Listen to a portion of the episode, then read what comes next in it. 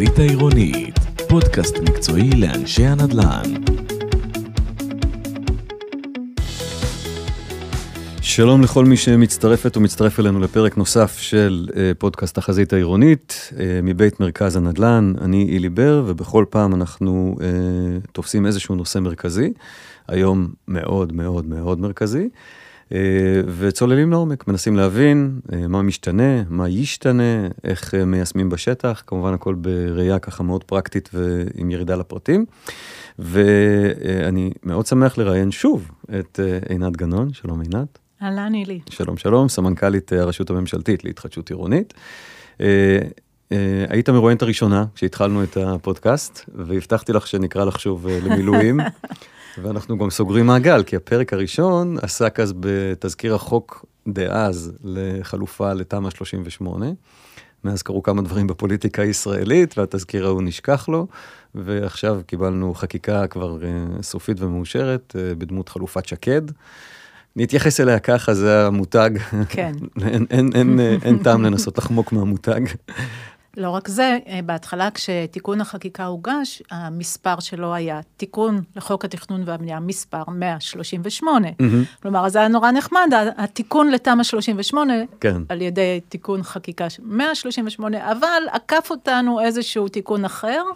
אה, לחוק התכנון והבנייה, והיום זה תיקון מספר 139, אז אין מנוס אלא לקרוא לזה חלופת שקד. כן, אז אנחנו עם חלופת שקד, זה נושא השיחה שלנו. אני אעשה לכל מי שמאזין לנו איזו סקירה קצרה קדימה של הנושאים שאנחנו הולכים לעבור עליהם. כמובן, בעזרתך נעבור uh, על עיקרי החקיקה, אבל נרד לעומק של הפרטים.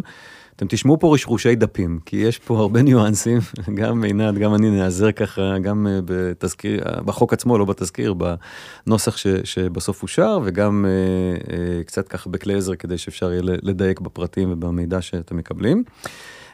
אז נעבור על העיקרים של הדברים, אבל גם ככה ננסה ביחד, מכיוון שיש לך המון ניסיון באיך שינויים רגולטוריים משפיעים, ואיפה הם עלולים להיתקע ואיפה הם אולי יכולים לקדם דברים, אה, כי עברת לא מעט גלגולים כבר בעולם ההתחדשות העירונית.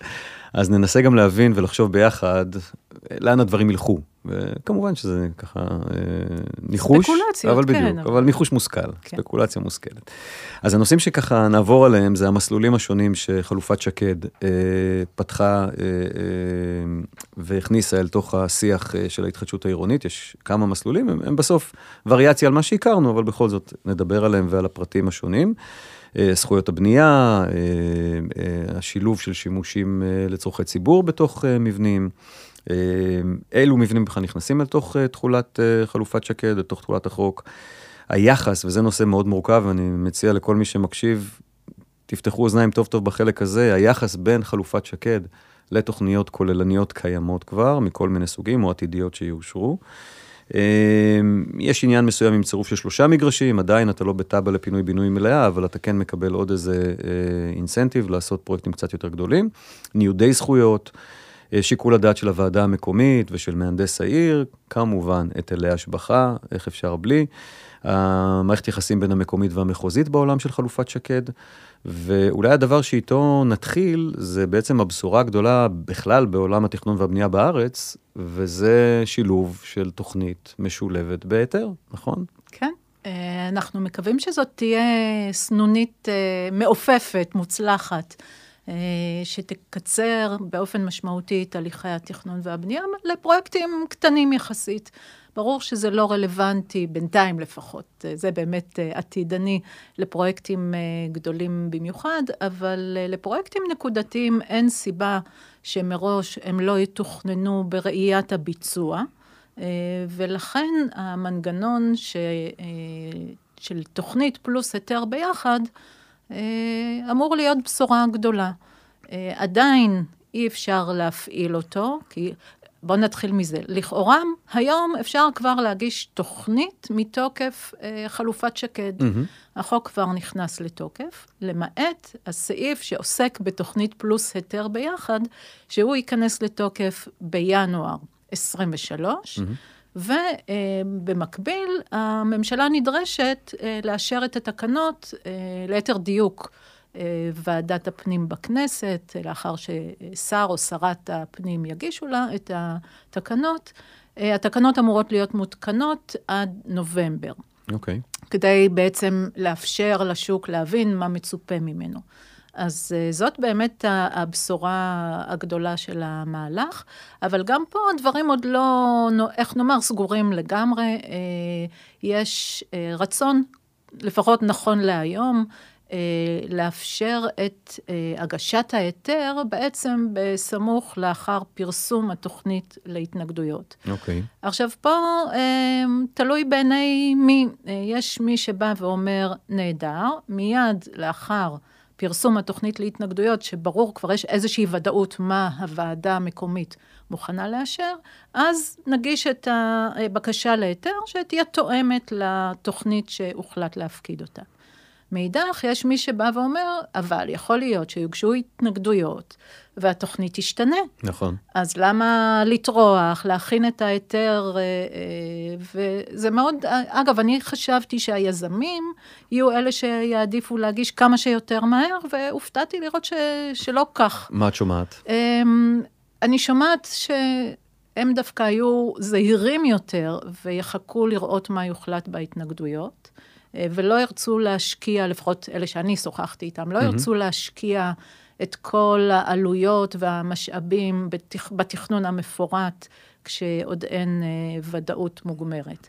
ההמלצה שלי היא, והעברתי אותה כבר למינהל התכנון, לאפשר את שתי האופציות. כלומר, מי שירצה לחכות, שיחכה, מי שירצה להגיש בד בבד, שיגיש בד בבד.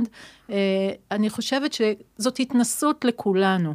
אף אחד עוד לא יודע באמת איך זה יעבוד. וכשיוצאים עם משהו כל כך חדשני, צריך לאפשר כמה שיותר. וזה גם תקנות, תקנות יותר קל לשנות, לתקן, אה, מאשר חקיקה מלאה. כן. אז בואו נלך לגישה הרחבה, מקלה, אה, ונראה מה ילד יום. אז בעצם נכון להיום, מבחינה סטטוטורית, אה, יזם, בעל קרקע שרוצה להגיש כבר תוכנית מכוח חלופת שקד, יכול לפעול ולהגיש את התוכנית, והיא תהיה תוכנית כאילו רגילה לצורך נכון, העניין. נכון. אבל כמובן זאת תוכנית בסמכות ועדה מקומית. כן. אוקיי? זה לא תוכנית שצריך ללכת איתה לוועדה המחוזית. אה, בוא נגיד ככה שהיתרון הוא דווקא בגמישויות מהמם. שיש בה, כי קוב- קובעים נפחי בנייה. יש אחוזי בנייה. אה, בניגוד לתמ"א 38, ששם קבעו לנו בתוכנית ארצית את אה, קווי הבניין, אה, כמה, מה תוספת הקומות, כמה מטר יקב, יכול, בתחשיב כמובן, לקבל כל דייר. פה יש נפחי בנייה, תעשו בתוך הקופסה מה שאתם רוצים. מהמם. כמובן שצריך להתייחס, אם יש תוכניות אה, אה, מתאר, אה, אה, ברור. תמיד צריך להתייחס לתוכניות ברמה הגבוהה יותר, אבל זו תוכנית לכל דבר ועניין. אז זה דווקא נוח שיש את הגמישויות. אה, במידה מסוימת, אה, אתה יכול להקביל את זה לתוכניות הרובעים, כן. אלא ששם, כמו שאתה יודע מצוין, כן נכנסו לרזולוציות של לאיזה כיוון פונה מסתור הכביסה. בדיוק, אה, כן. ש- ש- ש- היתרון, החיסרון הוא הזמן שלוקח לתקן תוכניות כאלה, היתרון הוא שברגע שהן עומדות, אם הן תוכניות טובות, אז אפשר באמת להוציא מכוחן היתרים מאוד בקלות, אז, נכון. אז זה, זה, זה ברור. אבל אני מבין שמצד היזמים, אה, יש פה שינוי שיכול להתפתח מאוד לטובה, ויכול גם להתברר כבעיה, או לא בעיה, אבל לא כיתרון, כלומר בסוף זה תהיה עוד תב"ע ואחריה עוד היתר כמו היום, וזה ייקח מן הסתם יותר זמן מאשר רישוי רגיל של תמ"א 38. השאלה שלי אלייך, כי את נמצאת תמיד בתפר בין השוק הפרטי, שאת מאוד מקפידה להתייעץ, לשמוע ו- ולהתייחס, לבין הרשויות המקומיות ו- ומינהל התכנון. ואת חושבת שאותה התנגדות, שעדיין אנחנו נתקלים ב- להיבריד הזה שנקרא תמ"א, שבאה מרמה ארצית ונוחתת כ- כ- קצת בכפייה, אפשר להגיד, על הרמה המקומית, את חושבת שהעובדה שהשליטה חוזרת אל המקומית, בזה שהיא עכשיו עושה תוכנית מסודרת לכל אה, תא שטח שרוצים לעשות עליו התחדשות, זה כן אה, אה, יחזק את, ה, את המוכנות לבוא לקראת ולתכנן, או שהבעיות הן בכלל במקום אחר של כלכלה ושל אה, דברים מהסוג הזה? אמ, גם וגם. אוקיי. אה, יש רשויות שמאוד מחכות למהלך הזה. הרגע באתי מדיון בעיריית בני ברק, mm-hmm. הם אמרו לי שהם כבר מתכוונים להתחיל לעבוד עם אה, חלופת שקד.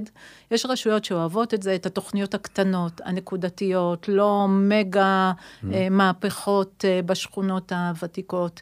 אני יודעת שגם בת ים מתלהבים מחלופת שקד. אז בהחלט יש רשויות שאוהבות שהכוח אצלן, זה דומה במידה רבה לוועדות אה, אה, מקומיות מוסמכות, mm-hmm. שוב, עד היקפים מסוימים. אז הוועדות אוהבות שיש להן את הכוח להחליט, וגם זה כידוע לטוב ולרע, כי אם יש עירייה שפחות מתחברת לתהליכים האלה, אז זה הופך להיות חסם. כן. אמ, ופה גם נכנסים לצערנו לא פעם שיקולים שהם לא נטו מקצועיים. אה, אה, הפוליטיקה, אה, הדמוקרטיה, כן. יש בה השפעות פוליטיות משמעותיות, ולפעמים זה גם יכול להקשות על התהליכים כשוועדה מקומית היא הלכה למעשה, נבחרי הציבור. שיש להם מגוון רחב של שיקולים, לא רק uh, תכנוניים מקצועיים. כן, אחד, אחד הדברים, וכבר מתחילים להיכנס לתוך תוכן השינוי ו, והפרטים בחלופה, זו, זו האפשרות המאוד משמעותית לשלב uh, מבני ציבור ושטחים uh, לשימוש uh, ציבורי בתוך מגרשים פרטיים, דבר שמחייב כמובן תוכנית, כי אנחנו משנים פה יהודים. והרבה מהרשויות טענו, ש... וכנראה שגם לא מעט צדק, ש... שאי אפשר לשנות מרחב שלם בלי לתת מענה לצורכי ציבור בסביבת אותו המרחב שמשתנה. וגם פה אני, אמרת בני ברק, זה מעניין, בני ברק מן הסתם, זה ברור לכל אחד, בגלל אופי האוכלוסייה, היא צרכנית כבדה של אה, תשתיות אה, של מוסדות ציבור. ואולי בגלל זה באמת אה, היא, ואני אשמח גם לשמוע על אחרות, שאומרות, אוקיי, תנו לי, תנו לי את הגמישות הזאת לשלב ולהכניס את מה שאני צריכה בתוך המגרשים, בלי לעבוד עכשיו עם תוכניות כבדות של עשרה דונם, ודווקא אני בעד. אז זאת בעצם הייתה מבחינת הממשלה, זה בכלל היה הרציונל לתיקון החקיקה, שבעצם פורר את החסם של התנגדות הרשויות המקומיות למענה לצרכים ציבוריים. ואני אגב רוצה להזכיר שהחקיקה, כל חלופת שקד מושתתת על כך שהרשות המקומית במקביל צריכה כבר היום להתחיל להכין תוכנית כוללת עירונית תוכנית כוללת להתחדשות עירונית. כן. Uh, כדי באמת לעשות סקירה של כל הנושאים התשתיתיים, מבני ציבור, מוסדות ציבור, שצ"פים וכו' וכו', כדי לוודא שיש מענה. כי עדיין החלופה נותנת פתרון לבניין הבודד. כן. אז זה לא שזנחנו לגמרי את הראייה הכוללת, אבל מתוך הנחה שתעשה ראייה כוללת ומתחילים לעבוד עליה, אז הרשות המקומית היא יכולה להכניס אה, מוסדות ציבור, אה, מבנה בקומה, בקומת הקרקע. אגב, יש אה, רשימה מאוד ברורה מה אפשר להוסיף בקומת הקרקע. לא, זה התחיל עם משהו מאוד מאוד רחב, שלשמחתי צומצם. Mm-hmm. בהתחלה אפילו אפשר היה להכניס תחנות משטרה בקומת הקרקע, ועוד כל מיני דברים אפילו עוד יותר מופרכים, כמו מחסני מלחמה, ציוד מלחמה ועוד כהנה וכהנה. אה, אז לשמחתי זה צומצם לדברים היותר מובהקים שאנחנו מכירים, כמו מרפאה, גן ילדים, בית כנסת, אה, וזה בעיקר בחלופה של הריסה, חלופה של חיזוק. אז בואי נדבר על החלופות רגע. כן, אוקיי. נעשה את זה יותר אה, סיסטמטי. בעצם החלופה מונה לנו כמה אפשרויות, חלופת, החלופה מונה כמה חלופות, חלופת שקד עכשיו תיתן לנו כמה מסלולים בדיוק, בואי בואי תתארי לנו מסלול מסלול, אה, כמובן לא נרד לכל כל פרטי הפרטים, אבל בכל זאת ניכנס ונבין מה כל מסלול מאפשר ואיפה אולי הוא פחות יעיל או פחות מתאים. אוקיי, okay. אז uh, המסלול בעצם שהחלופה מכוונת אליו, המסלול המרכזי הוא הריסה ובנייה מחדש. לכולנו, לכל אנשי המקצוע ברור שעדיף לבנות את הבניין מאפס על כל מערכותיו, אה, לפי כל התקנים העדכניים, מכל בחינה שהיא, ולכן יש הכוונה מאוד ברורה למסלול הריסה ובנייה מחדש. וכאן מדובר על אה, בנייה בהיקף של 400 אחוז לעומת הבנייה הקיימת. צריך... אני רק רוצה, נקודה קטנה, ממש בלשון החוק, כתוב ש... צריך להסביר למה חיזוק ולא הריסה. במקרה של מסלול הריסה, כן. אז ממש צריך לבוא ולנמק ברחל בתך הקטנה, למה כן. הלכנו ל... מה- שזה לא היה המצב, אה, נכון. זה סוגריים, בתמ"א, התמ"א כאילו אמרה, יש לכם שתי שתקה. אפשרויות, אני לא מתערבת. נכון. השוק די הכתיב, אבל נכון. פה זה ממש כתוב, צריך לנמק. ממש צריך לנמק, ותכף נדבר כן. על, גם על, ה, על ההבדלים הכלכליים בין שתי החלופות. אוקיי, אז עצרתי בקיצור, אותך, ה- הדגש הוא, הוא חד משמעי על חלופה של הריסה או בנייה מחדש, וכאמור, היא מדברת על 400 אחוז, 400 אחוז הבנייה לעומת הבנייה הקיימת. אוקיי? הגדלה של שטחי הבנייה הקיימים ב-400 אחוז. זה צריך מאוד לשים לב, כי אין פה יותר את העולמות של ניצול זכויות מתוכניות מאושרות שלא מומשו, mm-hmm. שזה בעצם, כך אה, אה, נהגנו לחשב בתמ"א 38-2. אז זה שינוי מאוד מאוד משמעותי. בעיניי יש בזה קצת פגיעה בזכויות, כיוון שלא רק זה, אה, מה שמתייחסים אליו זה אה, הזכויות הבנויות מהשטחים הכוללים. כן. ופה כמובן שהיום אנחנו בונים בשטחים אה, עם הרבה יותר שטחי שירות, אה, ולכן מבחינת המכפילים, הלכה למעשה הם יותר נמוכים, כי כאמור, אי אפשר להתייחס לזכויות בנייה שלא נוצלו. לוקחים את כל קופסת הזכויות הקיימות ורק אותן אה, מכפילים, אז יש פה איזשהו שינוי אה, בתחשיבים לעומת תמ"א 38. אז עינת, ברשותך, אני רוצה, כי כאן ממש מי שמאזין לנו מן הסתם סקרן להבין את, את, דווקא פה את פרטי הפרטים, כי אנחנו כולנו למודי ניסיון מתחשיבים של אה, עולם התמ"א, ולקח הרבה זמן עד שהפרקטיקות האלה התבססו, וגם זה לא לגמרי נסגר סופית. אז הדבר הראשון זה הבניין הקיים. מהו הבניין הקיים? למדנו את עצמנו שואלים את השאלה הזאת בעררים ובוויכוחים אה, על היטלי השבחה בתמ"א כל בוקר כמעט, מחדש. מהו הבניין הקיים? המרפסות ש, שנסגרו ברבות השנים, נחשבות כחלק מהשטח שמכפילים או לא? למה אתה חושב שלא נשאיר משהו לעורכי כי- דין כי גם אני- בחלופת שקד? רק כי אנחנו מזדקנים ואנחנו רוצים כבר להתחיל לבנות. אה, אז אם רגע ניקח אה, צעד אחורה, לא דיברנו בכלל על איזה בניינים אתה, החלופת נכון. שקד תחול, אה, חלה. אה, אז קודם כל, אנחנו מדברים פה, אה, גם כאן, ניסינו קצת לפשט את הדברים. אה, כעיקרון, התמ"א חלה על בניינים שנבנו עד הראשון לראשון 1980, ועכשיו לא צריך להביא חוות דעת קונסטרוקטור שצריך לחזק אותם. אה, זהו, נבנה, המבנה נבנה לפני 1980, הוא זכאי להיכלל בחלופה, ובלבד שיש בו ארבע יחידות דיור לפחות ושתי קומות, בנויות בשתי קומות, כולל קומת עמודים. אם הבניין, אגב, נבנה אחרי 1980, קיבלנו הרבה פניות מדיירים שלטענתם הבניין נבנה אחרי 1980, אבל לא עמיד מפני רעידות אדמה, לא נבנה לפי התקן. יש בזה היגיון, נכון. כל תהליך, תמיד יש לו זמן לימוד וזמן הפנמה, ולכן בעצם נתנו איזשהו grace של חמש שנים נוספות עד בעצם סוף 1984, אז אפשר, ככל שיש חוות דעת של קונסטרוקטור שהמבנה נבנה לא לפי התקן, כן ניתן להכליל את החלופה לגביו, וזה, אני חושבת, הישג אה, אה, חשוב נכון. מאוד אה, להרבה בניינים בישראל. אה, אז אלה כעיקרון הכללים. אגב, אנחנו מדברים על בניינים ש-70 אחוז מהשימוש שלהם הוא מגורים. כלומר, נאמר בצורה מפורשת שאפשר גם להכיל את החלופה על בניינים שיש בהם מסחר, שילוב. משרדים. כן. כש, כשאומרים מגורים גם מתייחסים, ראיתי גם לשילוב שימושים שנלווים למגורים, גם שטחי השירות, נכון שצריך מאוד. להגיע לדירות וכולי. נכון. אז פה כבר אני רואה את הוויכוחים שיהיו, איזה מהשטחים הנלווים משרתים את המגורים, ויתחילו ועדות ערר לבדוק במסדרונות של הזה, אבל בסדר. כן. אי אפשר את הכל מושלם, אני לא בא בטענות. תראה, אגב, אני חייבת לומר שבעיניי כל ההליך של תכנון באמצעות חקיקה ברמה הזו הוא מאוד מאוד קשה. כן. אה, לכאורה יש בזה ודאות, אבל מצד שני, החיים בעולם התכנון והבנייה הם כל כך, כל כך מורכבים, ולנסות לתת מענה לכל המצבים בחקיקה זה נכון. בלתי אפשרי. נכון. אז אני לא, אני לא אוותר לך על השאלה שלי, אבל אז מה נכלל בתוך השטח הבנוי שאותו מכפילים בעד, וזאת המילה החשובה, כן, עד נכון. 400 אחוז. נכון. אמ, לא נכנסנו לרזולוציה של אם, נכנסה, אם נסגרה מרפסת, אה, אה, היא כן או לא כלולה, כי עיקרון זה השטחים הבנויים בפועל. לא כדאי להסדיר גם את זה באיזשהו, לא יודע, אם תקנה, אם התקנה היא רלוונטית, אם נדרשת פה תקנה או, או מסמך מנחה, כי אחרי זה הוויכוחים האלה, הרי כל, כל uh, מרפסת שנסגרה ולא הייתה במקור בשטח עיקרי, אלא שטח שירות, לפעמים במכפלות זה פרויקט או לא פרויקט, כן? כן, לגמרי. אמ, לקחתי, קיבלתי שיעורי בית. אוקיי, שווה לחשוב על זה.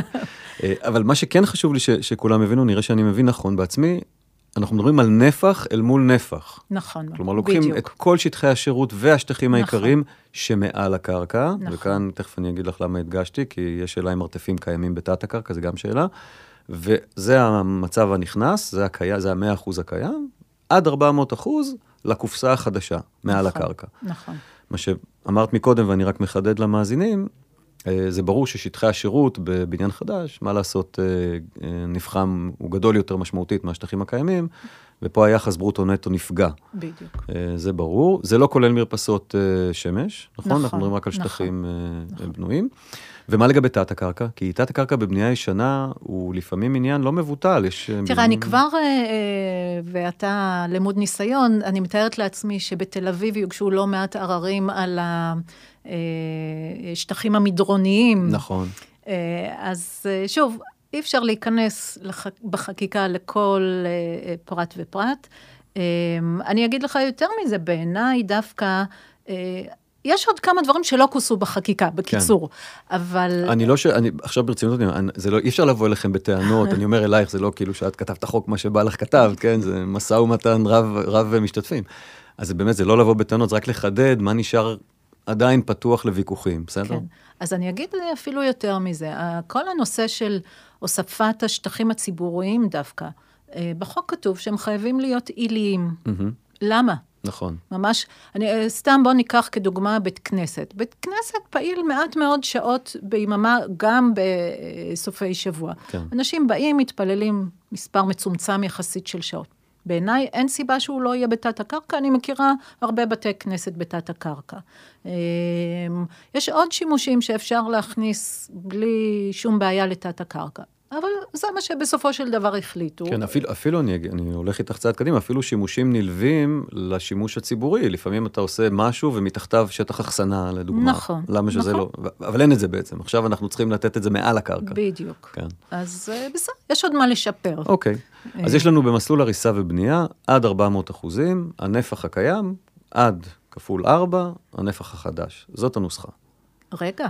רגע, בסדר, זה, זה לא, הבייסיק. רק, זה הבייסיק, כן. כן. זה ה basic. עכשיו בואו נדבר על חריגים ל basic, חריגים לטובה. אמ, כאשר החלופה מאפשרת לאחד עד שלושה מגרשים. אז ה- אה, אחוזי הבנייה הם 500. לא 400, אלא 500. אנחנו רוצים חד משמעית לתת יתרון לפרויקט שנעשה בכל אופן על יותר ממגרש אחד, ואז לנצל קווי בניין, אה, ובא- וכמובן שאז חנייה תת-קרקעית יכולה להיות הרבה יותר יעילה, אה, יציאה אחת ממגרש, אה, במקום משלושה מגרשים, שלוש יציאות, ועוד כהנה וכהנה, אז לזה המחוקק נתן יתרון בדמות 500 אחוז. אוקיי. ובד בבד, מכיוון שהיו סביב החקיקה הרבה מאוד דיונים על הפריפריה, מהמם. נקבע ששר הפנים, באישור ועדת הפנים בכנסת, יכולים לאשר גם אה, להעלות את, את אותם 400 אחוז ל-450, 500 או 550, בהתחשב בערכי הקרקע ובסיכון סייסמי. כן, שזה מצוין, וזה גם מאוד חכם לתת אה, אני קצת מקווה גמישות. שזה יספיק, אבל... אה, כן, אה, איפה שזה יספיק. כן, זה- אז, אז זה נותן פתח, כן, להכניס אזורים נוספים אה, שיוכלו ליהנות מהחלופה. אוקיי, אז עכשיו שטחי הציבור, בתוך החלופה של ה-400 אחוזים כרגע, בואי נדבר. מה היחס שלהם ביחס לקופסה החדשה, למבנה החדש? אז אפשר להוסיף על ה-400 אחוז עד 10 אחוז משטחי הקופסה. כלומר, אה, אנחנו הלכה למעשה מדברים שאפשר להגיע ל-410 אחוז. מהמם. Okay, כשהחישוב של ה-10 אחוז הוא מתוך 400. כן, אז ב- בעצם ביחס למאה, אנחנו מקבלים עוד 40 אחוזים, נכון? המאה הקופסה הקיימת, עכשיו הגדלנו אוקיי. אותה תיאורטית, אפשר לתת, אה, היו- היו בנויים אה, אה, אלף מטר, אז אפשר לקבל עליהם עוד 40 אחוז של שטחי שירות במקסימום. אני צודק? איך אתה אה, מגיע לשטחי השירות? לא שטחי שירות, שטחים לשימוש ציבורי, אני מתכוון. אוקיי, כן. בסדר. כלומר, זה לא מעט שטח. כן, כן, נכון. העשרה אחוזים הנוספים נכון. על ה-400, זה, זה יפה מאוד ביחס לבניין הקיים. נכון. אני שואל כי אני מנסה להבין מה בסוף, איך בתוצאה... ייראה הסופ- הבניין. כן, איך ייראה הבניין וגם מה הרשויות מקבלות. הרי אם הן מקבלות סתם אה, תאים של אה, 50 מטר, זה לא מעניין ואין גם מה לעשות נכון. אבל אל תשכח שגם, אה, קודם כל, אנחנו עד, תמיד עד, גם בעד 400 אחוז. ברור, ועד 10 אחוז, וצריך לראות שזה באמת פונקציונלי ואפשר אה, אה, לנצל את זה, כי אני לא רואה אה, בית כנסת שמתפרס על אה, כל כך הרבה שטח ב- בלב אזור אה, בנוי, בדרך כלל בתי כנסת הם קטנים יותר. אז לגבי השאלה של ה... וגם של אם, אם זה שימוש שיכול אה, אה, באמת להתקיים בשתי קומות, בקיצור, אוקיי. זה קצת יותר אה, מורכב. עכשיו, אני בטוח שאני לא מחדש לך כלום, אבל אני חייב ככה לשמוע את דעתך. זה ברור שבעלי הדירות, שהם אה, אה, השושבינים שצריכים להסכים לכל האירוע הזה, נורא חרדים מהשימושים שיצוצו להם בבניין החדש. ויש רשימה שהיא רשימה די סגורה, שזה, נכון. שזה היתרון, אבל היא לא כל כך סגורה. תקני אותי אם אני טועה, אני ככה כתבתי את ההיילייט, זה גן ילדים, בית תפילה, מרפאה, מרכז קהילתי, ו... או, צורכי חינוך, פתאום פתחנו רגע, רגע. רחב.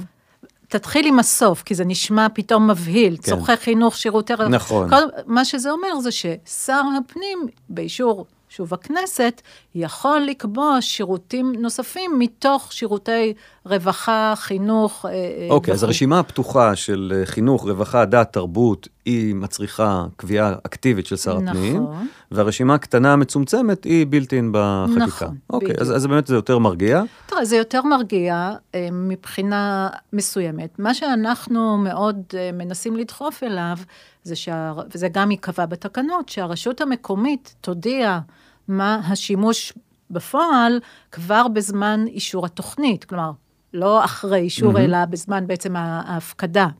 אה, כי עדיין יש הבדל אם אה, מתחת לבית יהיה לך גן ילדים או מרפאה, זה שני דברים שונים לגמרי, נכון. ואני חושבת שצריך שתהיה לבעלי הדירות ודאות. אז אה, יפה, אז זאת בעצם, רצי, ז- ז- לשם רציתי לכוון, כי הרי כשבעלי הדירות מתקשרים בעסקה עם יזם שאמור להוביל את ההליך התכנוני, הם רוצים, והיזם במקרה הזה אין לו הרבה מה להגיד, הם רוצים לדעת מה יהיה שם, מה יהיה, תגידו לי מה יהיה. עכשיו, עד שאתה לא מגיש את התוכנית, אתה לא יודע מה יהיה, והשאלה אם לא היה ראוי לבקש שלפחות ברמת תיק המידע, או באיזשהו פרה-רולינג, אפשר היה לקבל, כדי שגם השיח הראשוני בין היזם לבעלי הדירות, היה שיח מבוסס אה, עובדות ולא שיח אה, מבוסס השערות. אז כמו שאמרתי, אנחנו מנסים לדחוף לזה שהוודאות תהיה כמה שיותר מוקדם.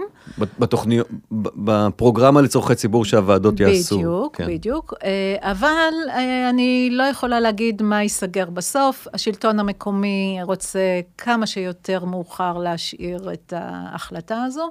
אה, אני יכולה לספר לך דוגמה שלא קשורה לחלופה, שאנחנו בפרויקט של פינוי-בינוי עם תב"ע מאושרת, שעבר כבר את כל התוכניות הנלוות הנדרשות של איחוד וחלוקה, תוכנית עיצוב, וממש בדקה ה-99 שכבר ה- היזם בוכה, אני רוצה לדעת מה יש לי בקומת הקרקע, זה גן ילדים או בית כנסת, ממש החזיקו אותו עד השנייה לפני שהוא מגיש את היתר הבנייה, אוקיי? אז... אה, אה, כן, הרשויות המקומיות פה לדעתי צריכות אה, להפנים את זה ולהבין שהן צריכות לשקף בשלב הרבה יותר מוקדם מה יהיה השימוש בפועל. אבל בכל זאת בחקיקה זה לא נכנס. כלומר, אנחנו עדיין נמצאים נכון. במקם ש... במצב שהשליטה היא בידיים של הרשות, נכון.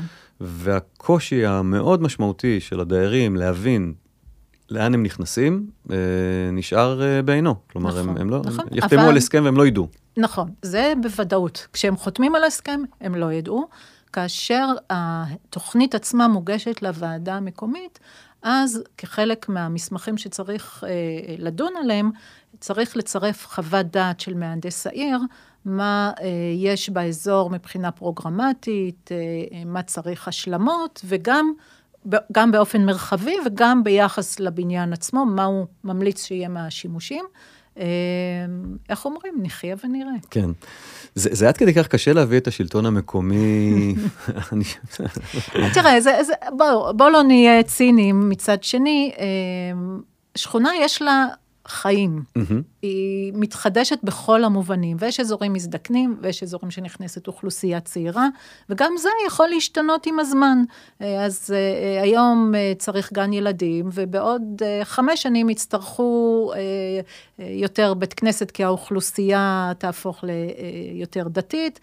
אז יש לזה דינמיקה, אי אפשר לצפות מהרשות המקומית שהיום תבוא ותקבע בתוכנית או באיזשהו מסמך מאוד נוקשה, מה יהיה בכל בניין ובניין בעיר. אז... לא, דווקא לא לשם אני מכוון, אני מסכים איתך במאה אחוז, ואני חושב שהגמישות אה, עבור הרשות המקומית היא כמעט חובה, היא לא...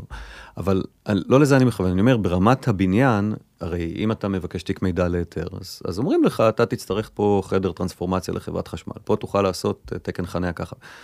תנו לי לדעת מראש, יש לזה תוקף לשנתיים. על בסיס זה אני מתחיל את כל השיחה עם, ה, עם, עם בעלי הקרקע, אבל להתחיל את התהליך בלי שאני יכול לתת להם תשובה רצינית. לא, זה... אז לכן אני אומרת, אנחנו מאוד דוחפים לזה שכבר בהליך הפקדת התוכנית, אה, תהיה אמירה של הרשות המקומית, מה השימוש באותו... אוקיי. אז, אז נכון שהתהליך פה אמור להיות מאוד קצר, כן. של ההיתר עם התוכנית כמעט ביחד, אגב, גם את הנושא של אה, בקשה למידע אנחנו הולכים לשנות, mm-hmm. כי אה, אין טעם לבוא ולהגיד יהיה בקשה למידע, כשהתוכנית וההיתר אמורים להיות נכון. כמעט נכון, בד בבד. נכון. אז גם פה יהיה חד משמעית שינוי, וכנראה שזה יהיה עוד במהלך התוכנית. אוקיי, מעניין.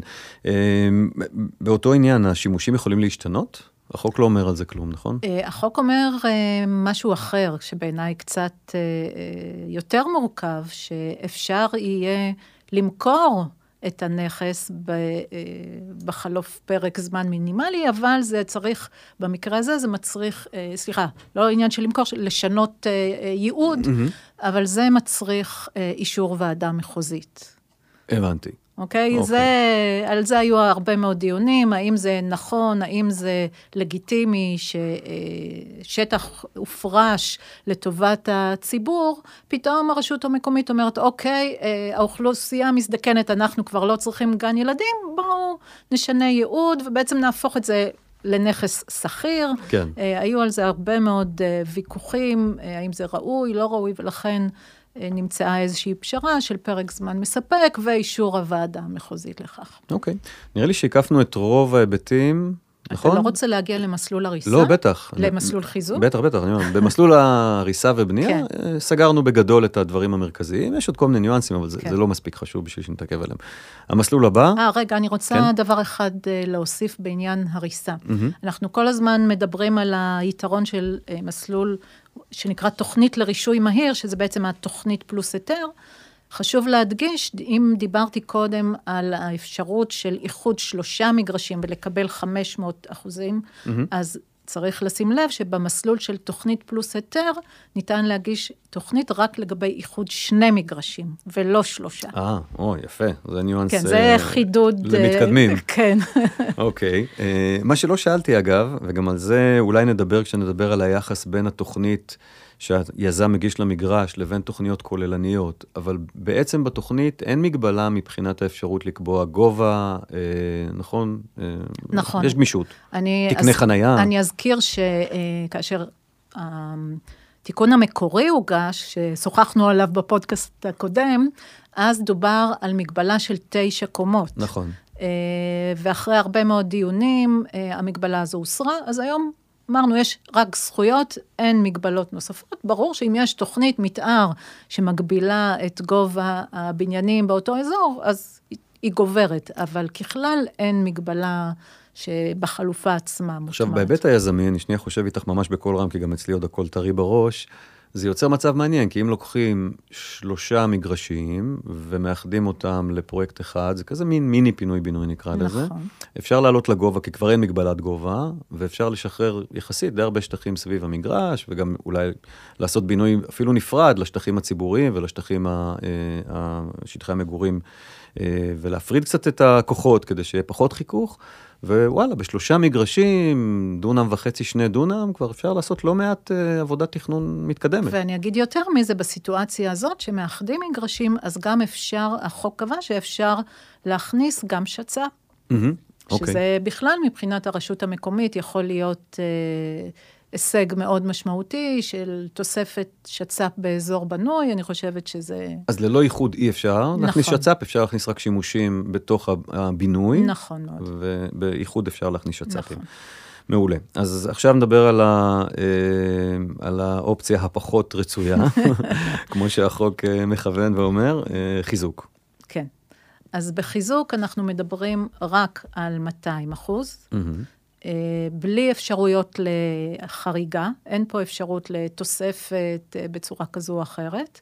אה, וכמו שאתה בעצמך אמרת קודם, וצריך אישור שאין לך אחות. כן. כלומר, מהנדס הוועדה המקומית צריך לבוא ולנמק למה אי אפשר לעשות שם הריסה. אני מתארת לעצמי שזה, פחות או יותר למסלול הזה יגיעו בעיקר או אזורים עם ערכי קרקע מאוד מאוד גבוהים, שיהיה חשש להסתרה או משהו, שלא יודעת איזה כן. רעיונות יצירתיים יעלו. או, או מרקמים לשימור. אה, בדיוק, כן. בדיוק, או מרקמים לשימור, ככה שזה הכיוון, זה באמת, ובואו נהיה אמיתיים, מבחינת תוספת זכויות הבנייה, אה, הם בסופו של יום לא יעבדו באזורים המוחלשים, עם כן. ערכי הקרקע הנמוכים יותר, שהיום זה מה שקורה באזורים עם ערכי הקרקע הנמוכים יותר, אה, מה שיוצא לפועל זה תמ"א חיזוק. כן, אז, פרויקטים באשקלון, ש, שנכון, אשדוד. אני עוד, לצערי, לאשקלון לא באשדוד, כל כך הגענו. אולי, כן. באשדוד דווקא יש הרבה, אין בעיה של ערכי קרקע, אבל אם זה בקריית גת, mm. ובדיוק באזורים האלה. שפרויקטים של חיזוק כן, כן מצליחים לשגשג כן, שם. כן, כן. בעצם עכשיו החלופה תוריד אותה מהשולחן. בדיוק, בדיוק. וזאת אה, בעיניי איזושהי בעיה ברמה באמת הלאומית, שדווקא המקומות החלשים אה, הם אלה שייפגעו. נכון שאנחנו לא אוהבים את, אה, את התמה של החיזוק, אבל אני חושבת בהקשר הזה קצת התקבלה החלטה פחות מוצלחת, אבל... אוקיי, okay, עכשיו בואי נדבר על השילוב של שימושים ציבוריים בתוך פרויקט חיזוק, כי גם זה נמצא שם. נכון. נכון. אז פה קודם כל, מבחינת האחוזים אנחנו מדברים על 7 אחוז, mm-hmm. וצריך לשים לב שפה זה יכול לשמש אך ורק לגן ילדים. אוקיי. Mm, okay. השימושים האחרים של בית תפילה, מרפאה, ירדו, ואין גם אפשרות להרחיב אה, בסמכות שר הפנים באישור הכנסת, אז פה זה הרבה יותר מצומצם, כי ברור שעוד להכניס במקום, דווקא במקומות האלה שלא עוברים חיזוק, עוד שימוש ציבורי זה כמעט בלתי אפשרי. ובחיזוק אין לנו את האופציה או את המנוף התמריצי לשילוב של חלקות, זה, זה נכון, לא קיים. נכון. אוקיי, בסדר, זה מסלול יחסית פשוט. כן. אה, גם כנראה שלא יקרה איתו המון. כן. אולי פה ושם משהו. ויש לנו מסלול מאוד מפותח, הרבה יותר מפותח ממה שהיה בעולם התמ"א, של שילוב עם זכויות במגרש אחר, ניוד מה שנקרא, או ניוד מלא או ניוד חלקי, אז בואי נשמע על החלופה, טוב, המסלול אז, הזה. אז זה המסלול המפותל, מסובך, אני לא יודעת איך לקרוא לו, שאני חייבת לומר שאני קצת סקפטית כמה הוא יצא לפועל, אבל היינו חייבים להתייחס ולתת מענה גם לאפשרות הזאת. אה, פה אנחנו מדברים... אה, בסיטואציה שבה בעצם יבואו עם תוכנית עם שני קווים כחולים נפרדים, mm-hmm. אבל התוכניות יקודמו ביחד, כאשר בעצם אה, בהליך של הריסה ובנייה מחדש, ניתן יהיה לנייד 300 אחוזי בנייה, מאחוזי בנייה שמגיעים בתוך כן. המגרש המתחדש, אפשר לנייד 300 למגרש אחר, ואם זה הליך של חיזוק, 100 אחוזים. Mm-hmm. גם פה ניתן להכליל אה, שימושים ציבוריים, כל המנגנון זהה כמעט אחד לאחד, אה, אבל בואו נראה מי ירים את הכפפה, זה למצוא יזם שיש לו מגרש אחר בעיר שמוכן ורוצה אה, לכרוך שמחה בשמחה. בעיניי אלה אירועים שיהיו חריגים למדי, אבל אנחנו okay. אוקיי. מאפשרים אותם. המגרש המקבל לא צריך להיות בניין טעון חיזוק, נכון? לא, לא. הוא אין. קרקע רגילה או מגרש רגיל? לא משנה, אה, כל שימוש, כל ייעוד, אין שום בעיה. ואפשר לה... גם לעשות העברת זכויות מבחינת היהודים, נכון? כלומר, כן. השימושים, כן. אין, אין עם זה מגבלה. נכון. אוקיי, ותגידי, יש לך כבר תקופה לא קצרה שרצים עם האופציה הזאת גם בעולם התמ"א, הרי היה מסלול של ניוד זכויות נכון. בתמ"א, וגם המנגנון של קרקע משלימה. מה את רואה מ, אה, מ, מ, הציפור. מירושלים שמביטה על כל מרחב אה, התכנון בישראל? אז אני לא מכירה, אה, כמו שאמרת, תמ"א 38 אפשרה ניוד זכויות, שגם הוא הצריך תוכנית. אני לא יודעת אם בגלל זה או, או בגלל סיבות אחרות, הוא לא באמת נוצל, אפשר למנות מקרים בודדים, על, לדעתי, על כף יד אחת, לעומת מאות בניינים שבפועל מימשו את התמ"א. אה, אז לכן אני אומרת, אני לא חושבת שזה יהיה אירוע שכיח. מהמם. אה, אנחנו רואים גם את הקושי, כמו שרמזת, בקרקע משלימה לטובת פרויקטים של פינוי-בינוי, כן. שהמדינה מכירה בצורך שלהם ומתעדפת אותם. גם זה עוד לא לגמרי קורה, וזאת אחת הסיבות שבגללן עברנו בעצם היום למנגנון של שימוש בכסף כהשלמה כלכלית, במקום לס- לסבך ולוודא שגם המגרש הפנוי יוצא לפועל, בד בבד עם הפינוי-בינוי, ובוודאי אם זה בעלים שונים. עם לוחות זמנים נפרדים. כן. אז זה כל כך מורכב, לכן אמרנו, אם יש צורך בהשלמה כלכלית, בוא נשלים בכסף, מה יותר פשוט מזה? זה בפינוי-בינוי. נכון. אבל פה אנחנו לא מדברים על השלמה לא, בכסף. לא. פה, פה אנחנו מדברים רק על השלמה אם בכסף. מישהו שומע אותי כן. באמצע הפודקאסט, אז לא. אז פה אנחנו מדברים על השלמה ב- בזכויות או העברת זכויות, עד מכסה של 300 במסלול של הריסה ובנייה, וכן ניתן לנצל את ה- את המאה אה, אחוז, נכון? לא, בעצם המאה זה הבניין הקיים. בחיזוק. לא, לא, בהריסה. אתה יכול לבנות כן, לכאורה אתה רק את צריך ל- הבניין המקורי, עם להרוס תוספת ולבנות. של 100. ו- ו- ו- כן. לא, זה בחיזוק. לא, אני אומרת, אתה צריך מתוך ה-400, אתה צריך להחזיר את הבניין הקיים. כן. אתה- מה זה צריך? אתה יכול, כמובן, להחזיר את הבניין הקיים. לא. לא לא תפנה את הקרקע אתה לחלוטין. חייב, כן. אתה חייב. הרי זה הריסה או בנייה, אז נכון. אתה חייב להחזיר. אה, תאורטית יכולת בטבעות קצת יותר מורכבות לפנות אה, שטח בנקודה מסוימת ולהעביר לכאורה 400 אחוז למגרש אחר. יכולת לעשות את זה, אבל החוק לא נותן. נכון. אתה יכול להעביר עד רק 300 אחוז, 300. ואת ה-100 אחוז אם אתה רוצה לנצל, אתה חייב לנצל במגרש הקיים. בסדר. אמ, עוד משהו לגבי המסלול של הניוד? הם, לא, לא. רק שאני סקפטית. אוקיי, בסדר גמור. לא, אני קודם כל מעריך את הכנות, וזה גם חשוב, כי באמת מי שמקשיב, אני מניח, אה, אה, שומע בדעתך, כמי שמכירה את פרטי הפרטים של הדברים. לא, שלא ישתמע שאני לא בעד. כן, כן, אני ברור, בעד, ברור. אבל אני אומרת, זה ינוצל להערכתי יחסית אה, בצמצום. ענייני חנייה, שהיום תופסים יותר ויותר נפח בתכנון אה, עירוני ובצדק, ונושא תחבורה וכולי, אז, אז החניות אה, בתוך תב"ע כזאת יכולות לקבל מענה נקודתי ל... לפי התקן הקיים בהריסה ובנייה. אה, אין שום סיבה לחרוג, להפך, אנחנו רוצים היום בכלל לצמצם בתקני החנייה. אה, ולכן לפי התקן הקיים באותו המקום. אוקיי. בסדר, נראה לי שאת אה, נושא המסלולים סיכמנו. אה, עכשיו אנחנו נכנסים לנושא שהוא מסבך טיפה את התמונה, וזה מערכת היחסים בין אותה תוכנית נקודתית לפי חלופת שקד, לבין תוכניות שהן תוכניות כוללניות, שקיימות או שיאושרו בהמשך הדרך. ופה יש לנו איזה מין מסגרת טיפה מורכבת, כי יש לנו משהו שקורה בשכונה, או ברובע, או אפילו בעיר, ואז באה היוזמה הנקודתית, ואיך הן מתיישבות ביחד, ומי גובר, מי גובר זה אני מניח שהתשובה ברורה, אבל, אבל, לא, אבל יש, יש כאן בכל זאת שפיל מסוים, נכון? אז אני משאיר כאן את הבמה לך, אני אתן לך, נושא מורכב, זה הזהרת אותי. מאוד מאוד מורכב, מאוד אז מורכב. בהתחשב במגבלות המדיום, שאנחנו לא, לא באמת, שאין לנו מצגת וקל להראות כן. את הדברים, אז לא, גם אם הייתה, אז זה היה זה עדיין קשה. היה מורכב. אוקיי. אה, ככה, אז לגבי תוכניות אה, כוללות, כוללניות, סליחה, דווקא פה התמונה יחסית פשוטה. אה, בחלופה נקבע שאפשר לחרוג מזכויות הבנייה שבתוכנית הכוללנית ב-30 אחוז ועד שלוש קומות. אוקיי? אז זה דווקא החלק הקל לכאורה. מה שיותר מורכב זה תוכניות לפי סעיף 23. ופה זה מאוד תלוי באיזה סטטוס הייתה או ישנה התוכנית. אוקיי. Uh, עכשיו ככה, אם התוכנית אושרה לפני, תוכנית לפי סעיף 23, אושרה לפני אישור החוק, והיא בתוקף, כי יש תוכניות שאנחנו יודעים שהיו כן. כן. uh, מותנות בתוקף של התמ"א, אז חלופת שקד לא חלה. אוקיי?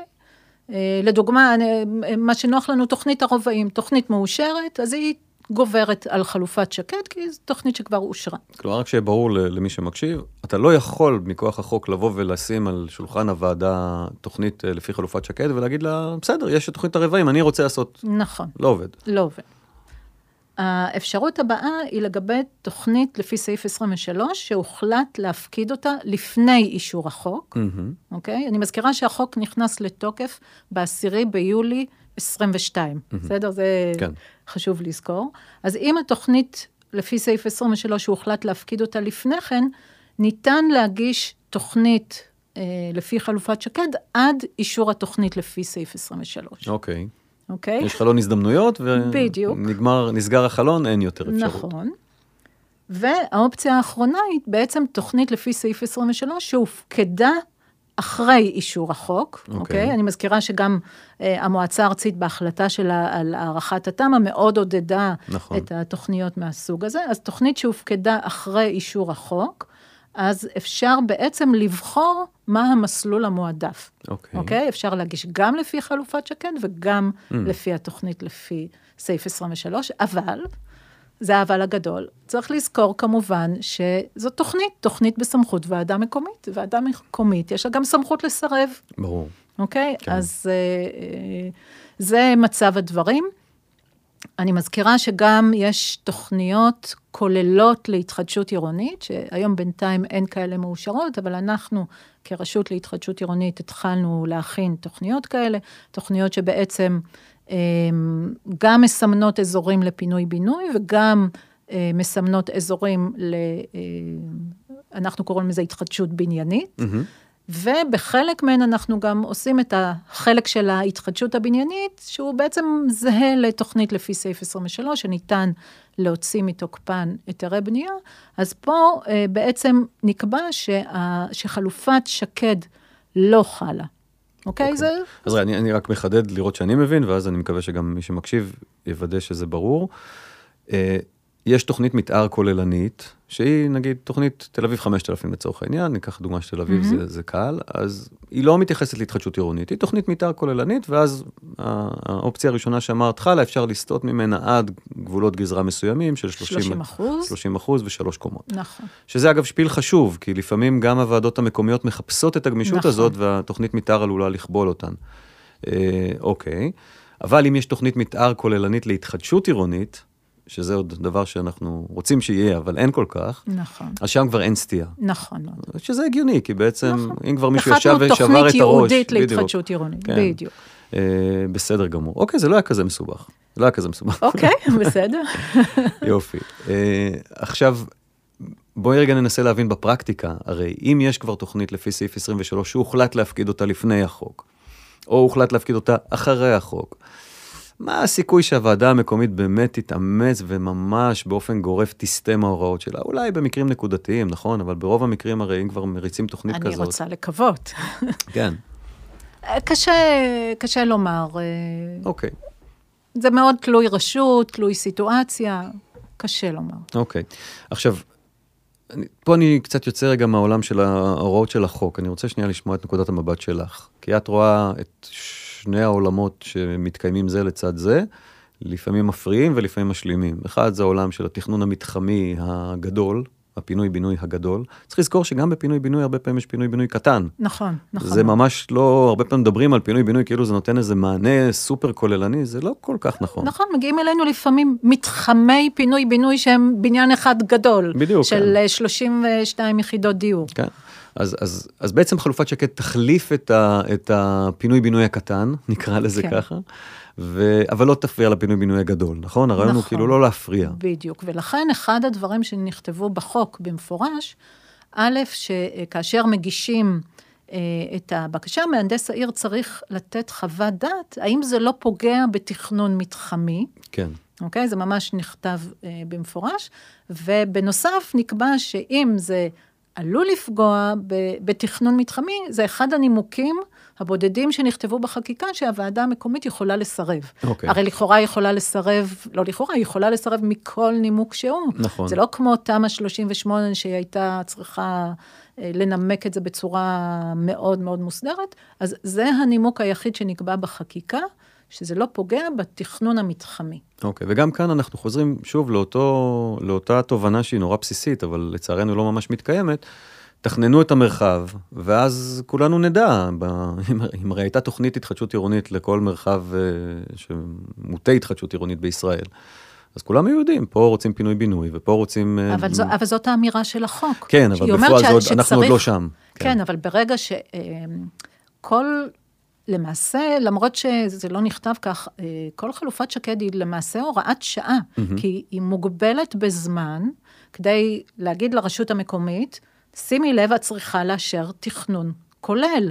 להתחדשות עירונית. אז אה, יש מה, פה... מה המגבלה? כמה זמן יש לרשות לעשות את המהלך? סליחה שאת זה אני לא זוכרת. אוקיי. אה, אם אני לא טועה, שנתיים, אבל Mhm. אני לא בטוחה. אוקיי, בסדר גמור, מותר אה, פרט אחד קטן לא לזכור. אה, אבל אז, אוקיי, וזאת נקודה מעניינת, כי, כי אותו רעיון היה גם בת, בתזכיר החוק המקורי, שבעצם לרשות שלא רוצה התחדשות עירונית, בואי נגיד את זה straight forward, אה, כל מה שהיא צריכה לעשות זה לא לעשות.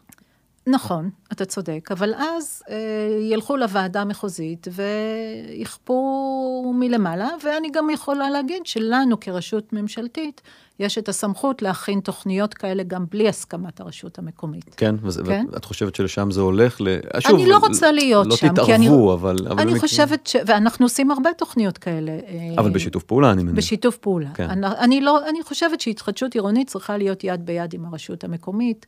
אה, יש אה, באמת אה, הרבה ניואנסים של מה קורה בפועל, בשטח, שכל המתכננים הכי טובים, הרשות המקומית יודעת מה צריך להיות ומה טוב שיהיה.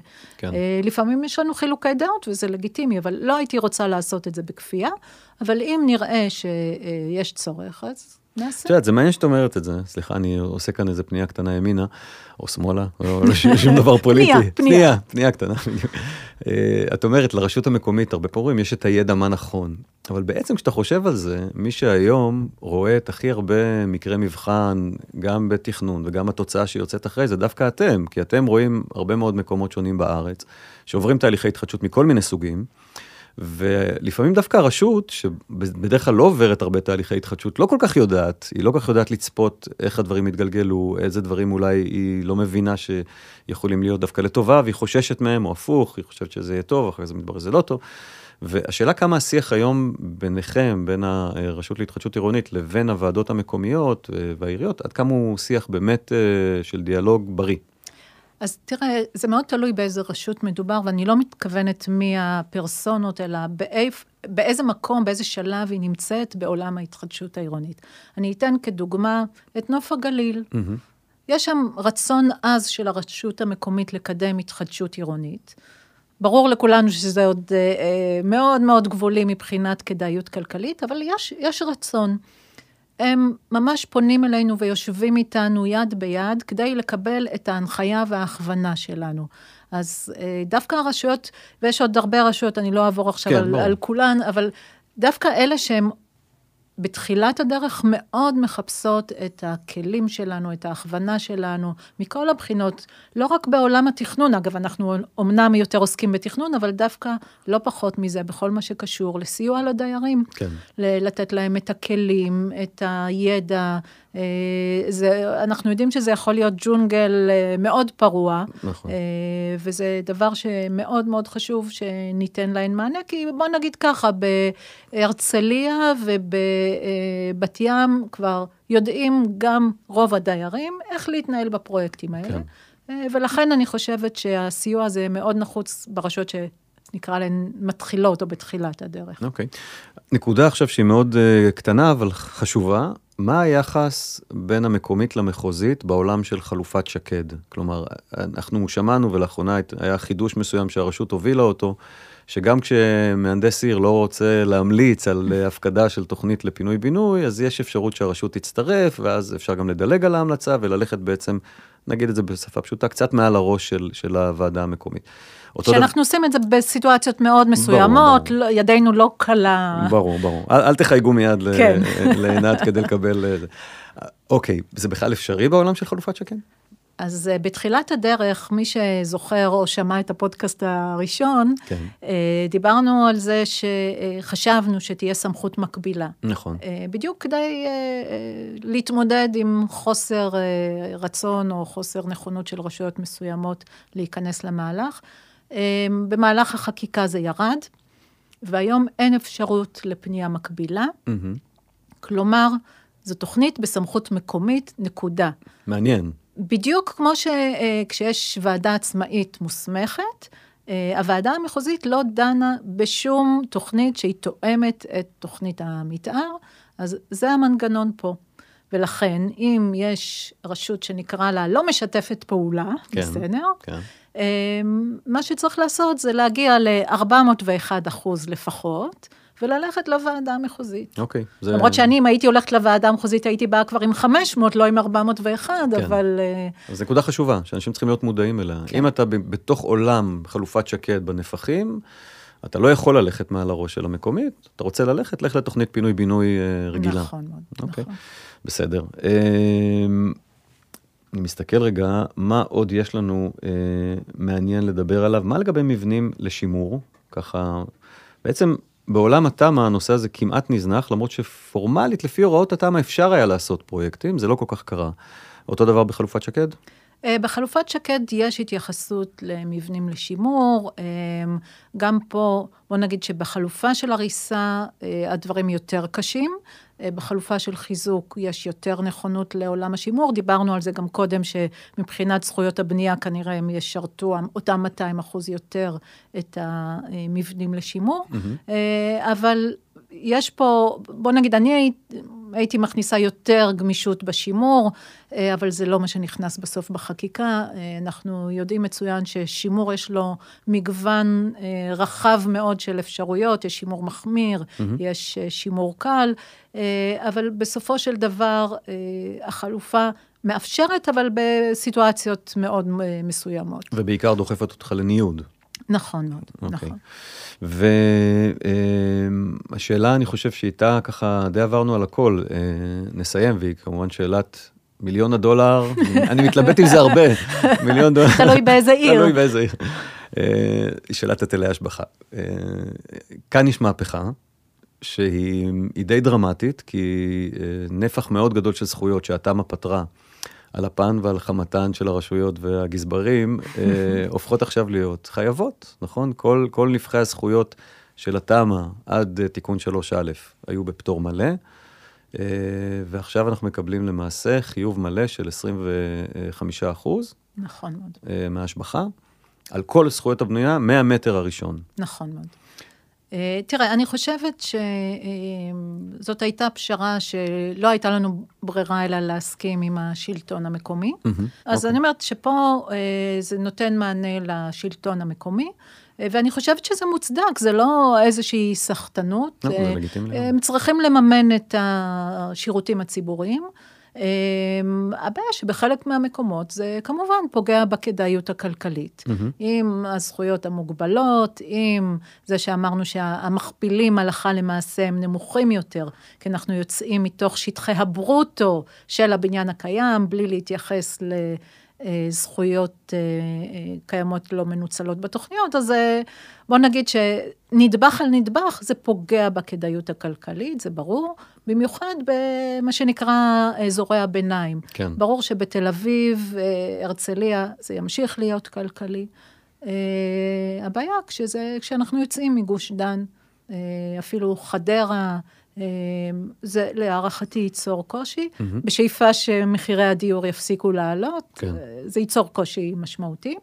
אה, צריך לזכור שאם יש תוכנית שמוסיפה זכויות מעבר ל-400, למשל, אותן תוכניות כוללות להתחדשות עירונית, אוקיי? שהן כמובן תוכנית בסמכות מחוזית, אבל הן תוכנית שתכליתה התחדשות עירונית, התחדשות בניינית, אה, אז התוספת של זכויות הבנייה יהיו בשיעור 50 אחוז היטל השבחה. כמובן.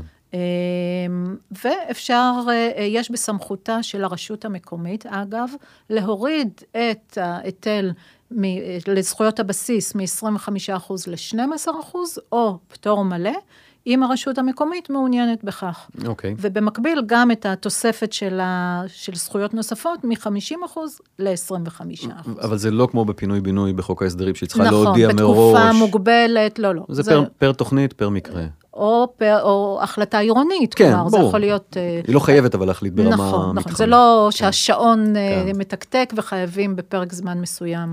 אז, אז חזרה רגע, אני עושה שוב אחד ועוד אחד ועוד אחד, אז אם אנחנו מתייחסים אל חלופת שקד כמיני פינוי-בינוי, אז יש פה יתרון משמעותי, כי במיני פינוי-בינוי אתה בוודאות יוצא עם 25% בחלופת שקד היטל השבחה, בעוד שבפינוי-בינוי רוב הרשויות כבר הודיעו שהן רוצות 50% ברוב נכון. המקומות, וזה פער שהוא לא מבוטל. נכון, אתה צודק. כן, בסדר גמור. מה תחושת הבטן שלך, זה יעבוד או לא? אה, אני רוצה לקוות שזה יעבוד, כי כמו שדיברנו בהתחלת השיחה, אה, במיוחד ההליך של תוכנית פלוס היתר, שבעצם נותן מענה כמה שניתן להרבה צרכים, אה, אני מאוד מקווה שזה יעבוד, כי במיוחד כשנעשה ונשלים את כל התוכניות העירוניות, אז אין סיבה שבניין לא יתקדם, כל בניין בפני עצמו, כל עוד הוא לא חלק ממתחם. אז אני בסופו של דבר אופטימית, אני חייבת, מי שבהתחדשות עירונית חייב להיות אופטימי, אבל אני חוששת מהזמן שזה ייקח. Mm-hmm. כל שינוי כזה הוא שינוי דרמטי. תחשוב, אנחנו מדברים על תוכנית פלוס היתר, אבל בוא נזכור שאיך איך מגישים את התוכניות האלה. זה שתי מערכות נכון. מחשוביות נפרדות, המבעט ורישוי זמין, שלא מדברות אחת עם השנייה. הוועדה המקומית פתאום צריכה לדון ביחד גם בתוכנית וגם בהיתר. בודקי ההיתרים, התוכניות, על מה הם מסתכלים, התוכנית עוד לא מאושרת. נכון. אז בקיצור, יש פה מורכבות לא פשוטה, וגם גם המתכננים עצמם, זה תכנון עם צורת הסתכלות אחרת. אז החשש שלי הוא רק מזה שייקח זמן להטמיע את התוכניות האלה, ומנגד, אני יכולה להגיד כבר היום שאנחנו רואים, לצערי, ירידה משמעותית בהיקף הגשת הבקשות לתמ"א 38. נכון. בגלל כל חוסר הוודאות. ברור. אז החשש שלי הוא שייווצר לנו איזשהו חוסר. מצד אחד עוד לא יתחילו בחלופת שקד, מצד שני יש ירידה משמעותית בתמ"א 38, וזה החשש שלי. פרק הזמן שהשוק ייקח לו להטמיע, מכל, גם הוועדות, גם העובדים, גם הציבור, הקבלנים, היזמים, המתכננים, איך כותבים הסכם כזה. נכון. דיברנו על השימושים הציבוריים, אז האם לדיירים תהיה אפשרות לצאת מההסכם אם פתאום יקבעו להם שבקומת הקרקע יש מרפאה? הם מתנגדים למרפאה. כן. אז אין פרויקט, והם ידעו את זה מאוחר. קיצור, אה, ייקח זמן לשוק להטמיע, אה, כמו כל שינוי בעולם הנדל"ן, וזה רק החשש היחיד. כן. שוב, המון תודה על זה שהסכמת לבוא ככה ולשתף אה, ולחדד אה, את החלופה, חלופת שקד, והמון תודה על הריצה למרחקים, זה כבר לא, זה לאין סוף, כל הזמן רצים, אין, אין קו סיום לדבר הזה, אבל אה, באמת, ההתגלגלות וההשתנות בתחום ההתחדשות היא מרתקת, אם שנייה עושים זום אאוט. ואת נמצאת שם בלב העשייה. אז המון תודה, אני מניח לא רק ממני, גם מכל מי שמקשיב ויודע. שמחתי להתארח. תודה רבה, עינת, ובהצלחה, ואני מקווה שהפעם הבאה תביא את הבשורות החדשות. חדשות ומעניינות. לא, לא חדשות מדי, לא צריך כל הזמן להחליף תוכניות, אבל אולי נעשה איזו הסתכלות לאחור בעוד שנה או שנתיים, ונראה ככה באמת מה יצא מחלופת שקד. אז תודה רבה לכל מי שהאזין לנו, תודה רבה לאולפני ביאליק שמארחים אותנו כל כך יפה כל פעם מחדש, לעינת טוויס על ההפקה, למרכז הנדל"ן, ואתם מוזמנים לפתוח את הפלטפורמות של הפודקאסטים, ספוטיפיי, גוגל, whatever, ופשוט לשמוע גם לאחור, הדברים הם רלוונטיים בדרך כלל הרבה שנים קדימה, ולעקוב אחרי הפרקים הבאים.